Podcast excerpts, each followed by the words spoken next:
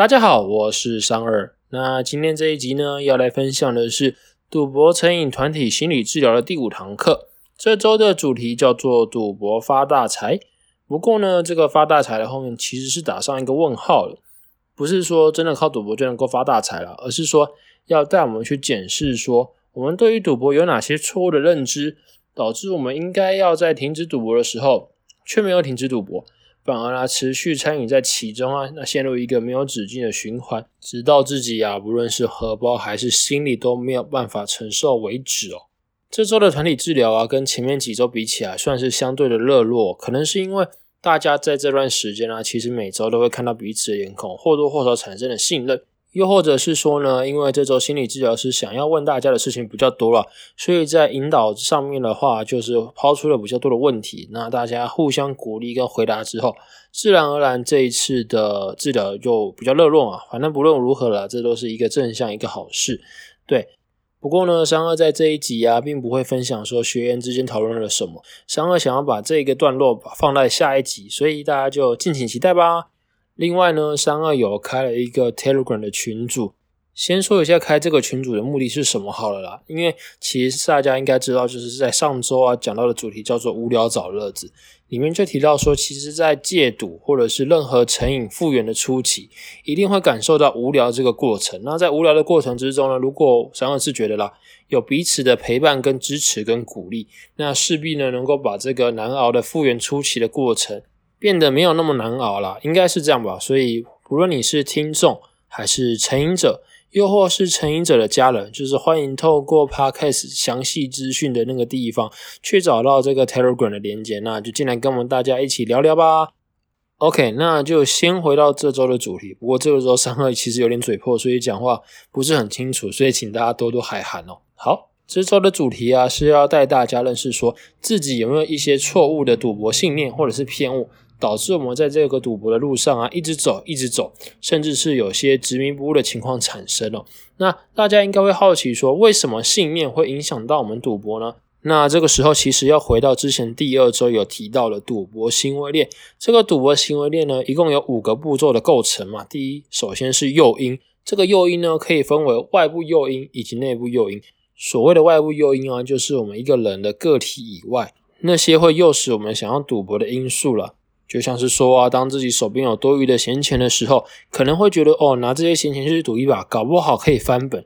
又或者是说啊，当自己经过运彩店的时候啊，就想起以前那种下注刺激的回忆，所以手痒又进去买了一张彩券。又或者是说，当自己身边的亲朋好友就说啊，最近有一个牌很准啊，要不要一起来下一下，来试试看？对，那像这边提到的，不论是闲钱，或者是经过运彩店的地点，又或者是会修究赌博的朋友。这些就是所谓的会诱使我们想要赌博的外部诱因哦。至于内部诱因的话呢，其实就是我们每个人各自的感觉。有些人可能无聊的时候会特别的手痒，想要赌博；又或者是说在情绪很低落的时候，被看不起的时候，特别想要就是下注啊，证明自己能赢，来让自己的情绪获得一定程度的缓解。对。不论是内部诱因还是外部诱因，这些诱使我们想要赌博的因素啊，都会让我们衍生了一个想法。那这个想法是什么呢？就是我们想要赌博嘛，对不对？当自己想要赌博的时候呢，就会有那种啊，如果我今天真的下注了，那我是不是真的能赢？就会有那种想要下注的饥渴感，这就是所谓的渴瘾。那当自己的渴瘾跟自己想要赌博的念头交互作用之下，那必然会发生的就是，我们真的去赌博了，以及我们必须要承担说，我们赌博之后的这个后果，有可能是前面赢得很爽，那那时候就觉得自己战无不胜啊，怎么下都会赢。可是到一个程度之后，急转直下，开始把赢的钱输光了。那输光了之后还不打紧啊，甚至是把自己原本的本金也输光了，然后再去借钱来赌，赌到真的是没有办法翻身的地步哦。所以啊，前面讲的这个赌博行为链，简单来说了，就是诱因诱使一个想法，想法带给我们一个饥渴感，一个渴饮，这个渴饮呢，就很自然的下意识的让我们去做了一个行为。那做了行为之后，势必要承担这个行为的后果。反正就是这五个简单的步骤嘛。那其实，在去呃之前第三、第四周的时候，有讲到说，针对外部诱因跟内部诱因要如何去辨识，以及去因应他们。那当这些事情诱因真的发生的时候，我们要如何用一些我们预先想好的脚本，来让我们去回避这些诱因，甚至是呃直接拒绝了这些诱因。那再来是说，像前面第二周有提到的，当我们自己有赌博的想法的时候啊，我们有没有一些小配博可以中断自己想要赌博的这个念头呢？对，那当我们真的中断了这个念头，那就不会进入到第三阶段的那个饥渴感、那个渴瘾嘛。对。不过啊，当我们今天真的没有去回避这些诱因，又或者是没有去中断我们赌博的念头的时候啊，那这时候诱发了渴瘾，那其实对于赌博行为的发生，只是时间早晚的问题而已哦。为什么会这样呢？不知道大家还有没有记得，就是几周前呢，我也忘记是哪一周了。反正就是心理治疗师讲到说，以一个小学生为例啊，如果他今天考一百分的话，那家长要用什么样的方式来奖励这个小朋友？这个小朋友会最愿意去考一百分呢？那第一个方法是，他每次考一百分都给他零用钱；第二次是他有时候考一百分会给他零用钱，有时候不会给，是一个几率性的选项。那第三个呢，就是他考了很多次一百分了之后。就给他一个大奖。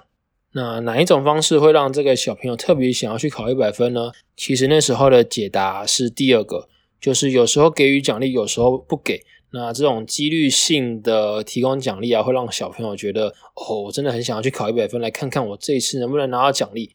因为第一个。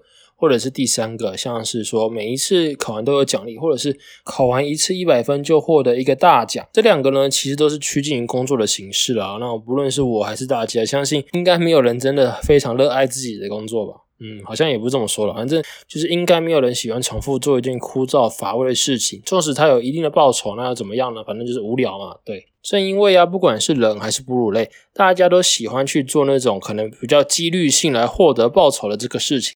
所以，当今天呢，如果我们想要中断赌博这个行为，势必我们要从赌博行为链的前段，也就是避免诱因以及中断想法这两点去着手。一旦呢，我们没有在赌博行为链的前端就终止了这个行为链的话，其实到有饥渴感、有渴瘾的时候，这时候就是更难去阻止自己去进行赌博这件事情哦。所以呢，才会尽可能的希望把赌博行为链的这个事情尽量中断在前面，就是诱因跟想法这个部分。基于这周要讨论的信念呢，大家觉得是这个信念会在这个赌博行为链上的哪一个位置？是在诱因吗？想法上？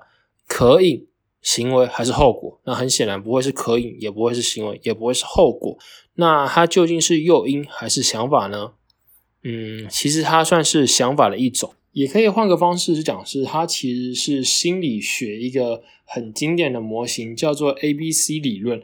那这个 A B C 理论呢，其实跟赌博行为链很像，它一定会有个前因，也就是所谓的 A，那再来会有个信念或者是想法，就是所谓的 B，最后呢就是生成一个行为跟后果，也就是所谓的 C。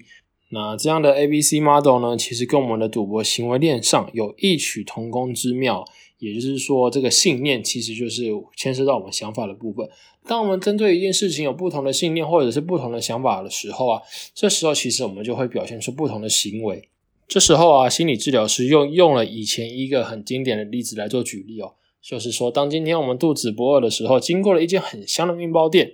这时候啊，当我们在没有太多的想法的情况之下，可能觉得，哎，我们手边有一点钱，那要不要就是先进去这个面包店，看有哪些好吃的面包可以买来先果腹，又或者是说买了之后啊，当明天的早餐啊之类的。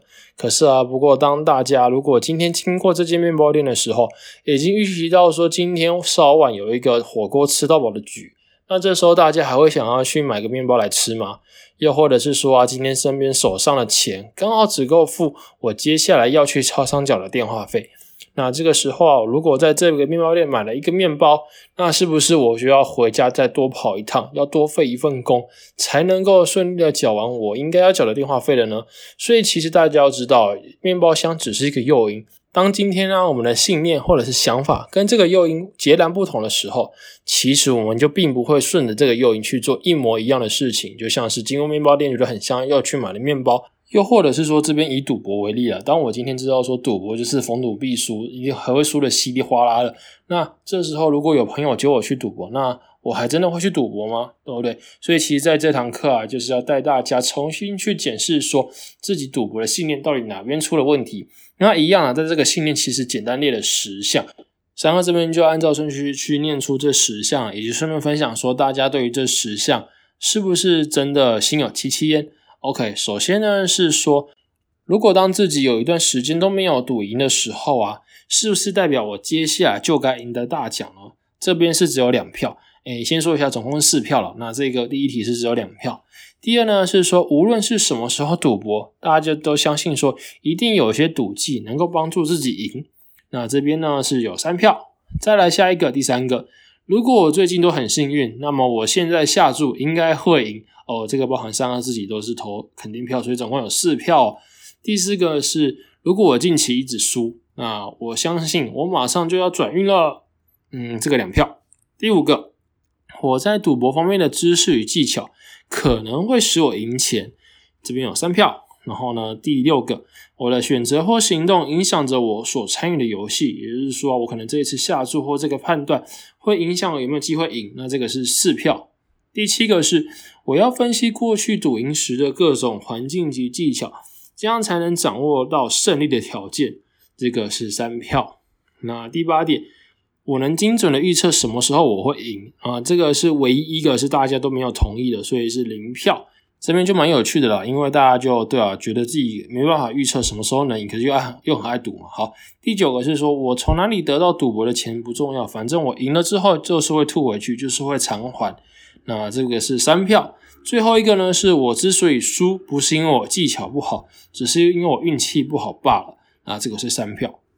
大家有没有发现，就是十项令下只有第八项，我没有办法精准预测什么时候能赢，是大家都觉得嗯对，真的是没有办法预测。除此之外啊，每一项这九项，大家至少都会有两票在上面哦。所以其实大家对于赌博这件事情是明显存在一定程度的谬误的。这个谬误呢，其实就是心理学上很著名的赌徒谬误。这个谬误呢，是指说个体啊啊这边讲赌徒了，赌徒基于一个先前的单一事件或一系列事件的结果，而错误的认为说某个随机的事件啊变得更可能发生，或是更不可能发生。怎么说呢？这边有简单的三个例子了哈，就是第一个，当自己连输了超多把的时候，就觉得啊，我下一把应该要赢了吧，人生不会一直这样输下去吧？对，确实是不会一直输下去，没错。可是可能就不会在你这把赢嘛。好。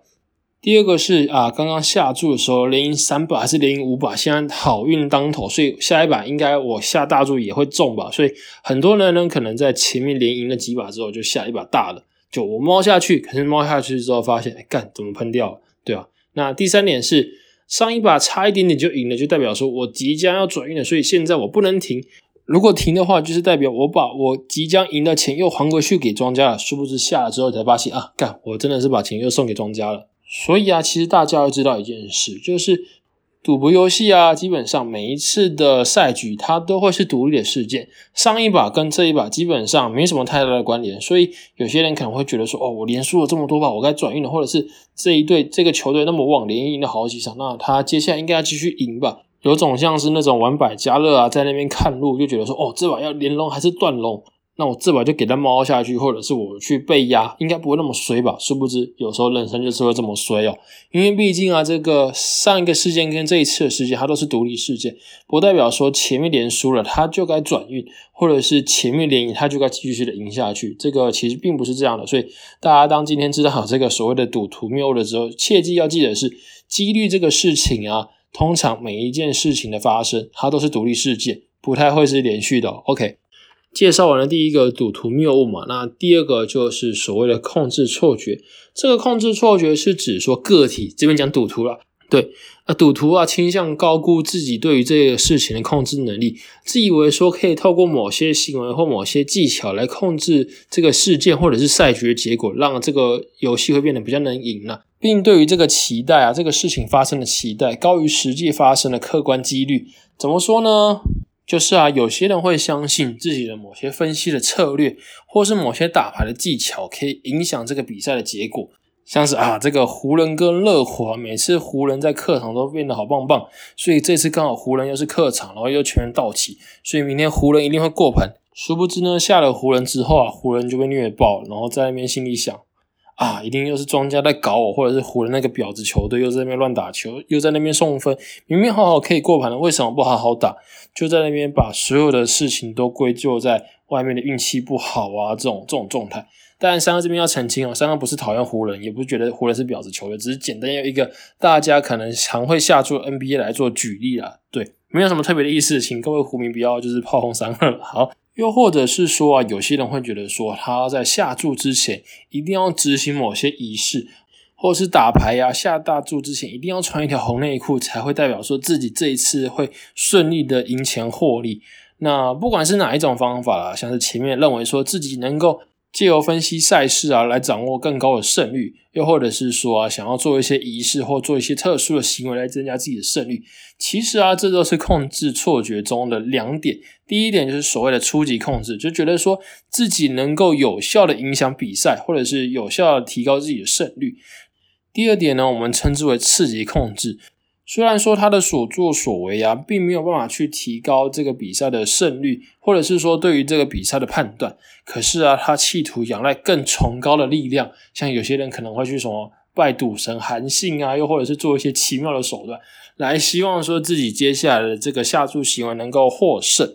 对，所以在这边呢，讲了常见的两个认知谬误，一个是呢错把应该是随机发生的独立事件。错看为它会有一个连续性或者是一个趋势。第二个呢，就是刚刚提到的控制错觉啊，自以为自己能够影响这个赛事，控制这个赛事，或者是控制对于这个赛事的判断，就以来提高自己的胜率那这两个其实都是错的嘛。所以在当大家学员认知到这两个常见的赌博认知谬误的时候啊，就开始去分析说，哎。我以前到底在看待赌博这件事情的时候，到底是怎么开始的？在我们参与赌博之前啊，有没有哪些的想法或者是信念去推动，让我真的想要下注？那这边的分享啦，绝大部分人就是说，哦，想要翻本啊，想要赚钱啊。可是实际上啊，就客观的分析来判断，其实赌博就是赚不了钱嘛。对，讲到这边呢，心理治疗师其实分享了一个有趣的观点，就是大家人在这个社会上走跳，到底要怎么样才可以赚到钱？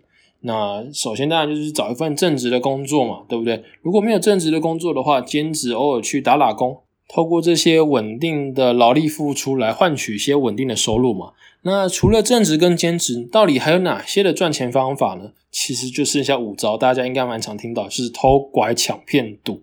对，大家一定会觉得很荒谬，为什么心理治疗师会讲出这样的话？不过，大家其实反过头去审视，大家应该绝大多数看到了一些社会案件，不论是什么诈骗集团呢，还是说，呃，最近有个人他很穷啊，所以起了歹念就去偷钱。其实呢，这些就真的是除了正职跟兼职之外，用一些非法的手段来获取金钱的那个方式啊。当然，这个方式是不鼓励大家去做，对啊，因为做了就坐牢嘛，或者是判刑嘛。所以啊，各位听众，大家还是乖乖的啦，不要去做这个所谓的偷拐抢骗赌了。那确实呢，赌在很多人的心目中啊，或许是一个呃能够赚钱的方法，所以也很多人就是会因此就是栽在这个赌里头。OK，好，再来是第二个分享讨论啊，是讲说。哎，在赌博的过程之中，有没有一些习惯、小 paper、幸运物或特殊技巧可以来增加自己的胜率？那这边呢，绝大部分人好像都没有什么特别的行为啦。只不过呢，只不过呢，有些人会提到说，他当他在赌博输了钱之后啊，他会去做一些事后的检讨。那这些检讨呢，可能听起来意义不大啦。我这边简单的分享，有些人是说啊，可能他在赌输的时候发现说，诶，他在赌博之前有生气，所以他可能觉得就是因为当天有生气，所以影响了自己下注的判断，所以今天才会输。又或者是有人会觉得说，啊，今天在下注之前生气，一定是自己生气把财神给赶跑了，所以。难怪今天怎么下怎么输。那刚刚其实听到一个更有趣的说法是，有位学员说啊，当自己今天要前往赌场，就是开车前往赌场路上，如果这一路上都是绿灯，他就觉得说哇，他接下来去赌场应该会大获全胜。那甚至是就是加大自己的注码，或者是让自己的策略变得更激进一些。可是实际上啊，他说好像并没有这么一回事。对，那。无论是前面提到的哪一种啊，他是说，诶有人觉得说生气会影响到自己下注的判断，这属于控制错觉中的初级控制嘛？那有人会觉得说生气会赶跑财神，那这就是里面的次级控制，对。又或者是说有人崇拜绿灯之神啊，就是觉得说一路上都有绿灯的话，接下来的下注就会如有神助。那不管是怎么样，反正就控制错觉嘛，就是有点荒谬。对我觉得赌徒大概是全世界最有想象力的人，因为他们会把很多那种很微小的巧合。就是用各种的理由把它合理化，对，像有些人呢下大注的时候就会说他这一把猫下去了，然后就旁边一定要抱着一只猫，所以这一把才会赢，就是他猫下去了，所以要有只猫来帮助他。OK，这一个题外话了。那第三个讨论呢，是说当自己在赌赢或者是赌输之后，通常啊自己会怎么看待这一把的输或者是赢啊？啊，经过大家的分享啦，基本上输的时候呢，大家大家都会觉得说，哦，自己当下就是亏薄后了，就是运气不好了，就是不是自己的问题。可是赢的时候呢，就觉得说是自己的技巧很高超啊，就是做起事来如有神助，所以自己才可以在这一把有赢钱的这个机会。这边呢，就是这礼拜心理治疗分享的赌博认知的历程分析啦。对，这集的分享就先到这边啦。大家如果有任何的问题，欢迎到 IG 上搜寻“不切实际”，记是记录的记，又或者是到三二 Podcast 的详细明信那边去。加入那个 Telegram 群组，对啊，如果有任何问题的话，三二都会竭尽所能的回复大家。那这集的分享就先到这边喽，拜拜。